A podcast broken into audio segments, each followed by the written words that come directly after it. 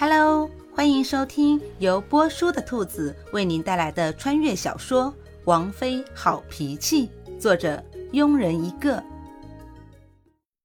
第六十七章，琴声弹起，雨落长安，像是呼应歌词一样。原本还月明星稀的天，顿时下起了大雨。只是该弹琴的还在弹，该吟唱的还在唱，谁也没有因为雨而停下。而和芙蓉园一墙之隔的莲园，夏侯渊静立在窗边，听着和着雨声传来的歌声和琴声，陷入了思绪。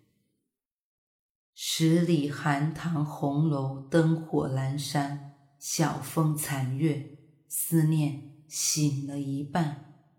这首歌唱的不就是自己吗？多少个夜晚，自己站在莲园，看着红楼的灯火。思念着心中的伊人，而伊人还是未还。世人都知道自己整日不出王府，却不知每天晚上自己都会来莲园，幻想着某一天红莲会突然再出现在自己的面前。随着琴音慢慢停下来，古欣欣也结束了最后一句歌词。一曲一歌配合的天衣无缝，睁开眼睛，顾欣欣和芙蓉相视一笑，突然间有种相见恨晚的感觉。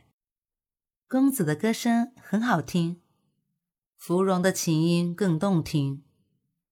这雨下得好大，公子是否移步房中？雨中聊天不是更有意境？也是。芙蓉可有想过一改往日琴音的柔美，让琴音变得动感一些？虽然以前未曾想过，但芙蓉愿意一试。这位公子说的对，自古红颜多薄命，红颜何必不自怜？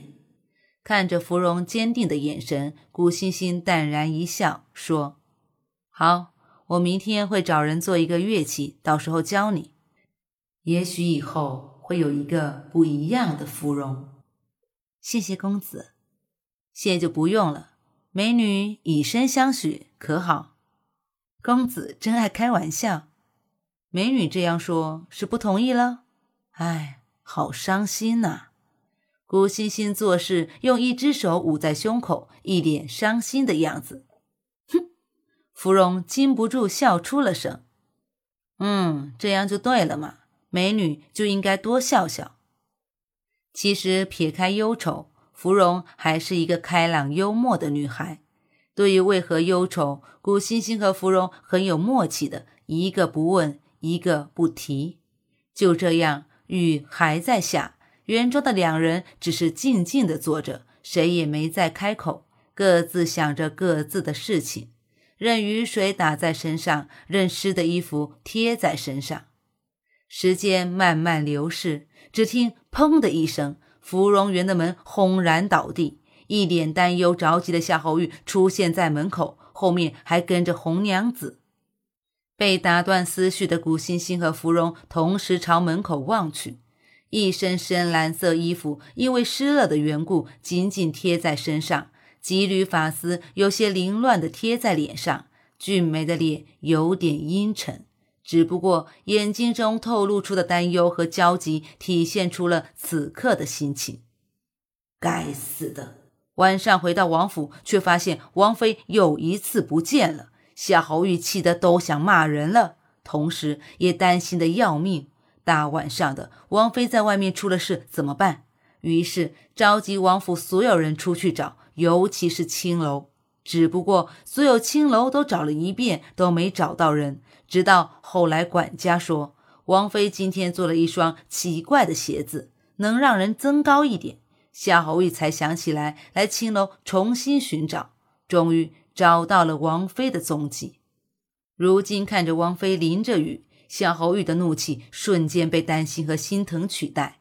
几步走到古欣欣的身边，大横把古欣欣抱在怀里，试图用自己的身躯为古欣欣挡一点雨。下雨的都不知道躲雨，你是傻子吗？着凉了怎么办？虽然夏侯玉是责备的语气，但古欣欣听出了话里的关心。自穿过来第一次，古欣欣笑了，发自内心的傻傻的笑。没事，我有我老公。虽然古欣欣不懂喜欢是什么感觉，但却爱死了此时的感觉，心里暖暖的，暖得想流泪，想一辈子就停留在这一刻。老公这个词对夏侯玉来说并不陌生。我有我老公，没有华丽的辞藻，没有“我爱你”这三个字动魄。只是很平淡的五个字，让夏侯玉心里泛起了一阵阵涟漪。这话我爱听，咱们回家。温柔的对着古欣欣一笑，夏侯玉心情大好的抱着古欣欣离开了。老公，你应该说老婆，咱们回家。躺在夏侯玉的怀里，古欣欣纠正道：“好，老婆，咱们回家。”老公。我想让你背着我，好，老公，现在就背老婆。老公，如果我以后也不想走路了怎么办？放心，老公以后都背着你。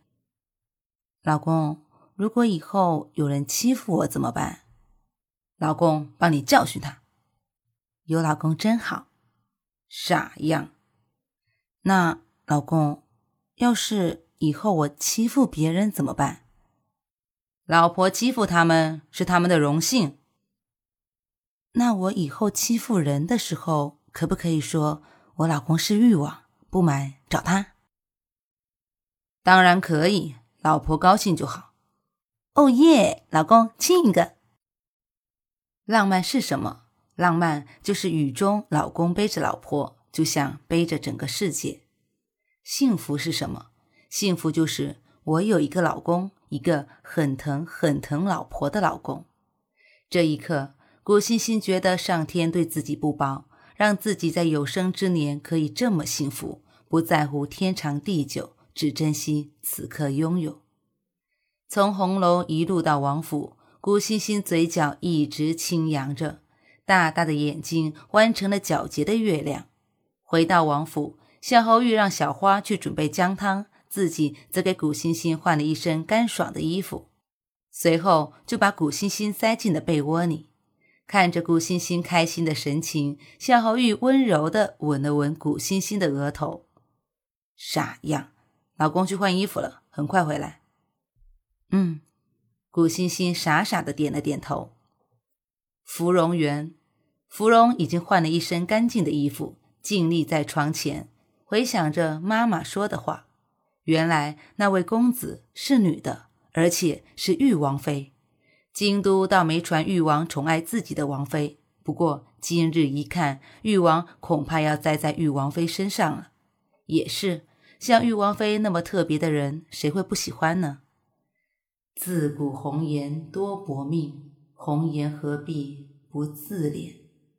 芙蓉突然想起这句话：红颜何必？不自怜，以后自己会好好活着的。想通了这些，芙蓉突然很期待古欣欣明天会带什么乐器来，怎样让自己的琴音改变。本集播讲完毕。如果你也喜欢这部小说，请订阅、评论哦。咱们下集见。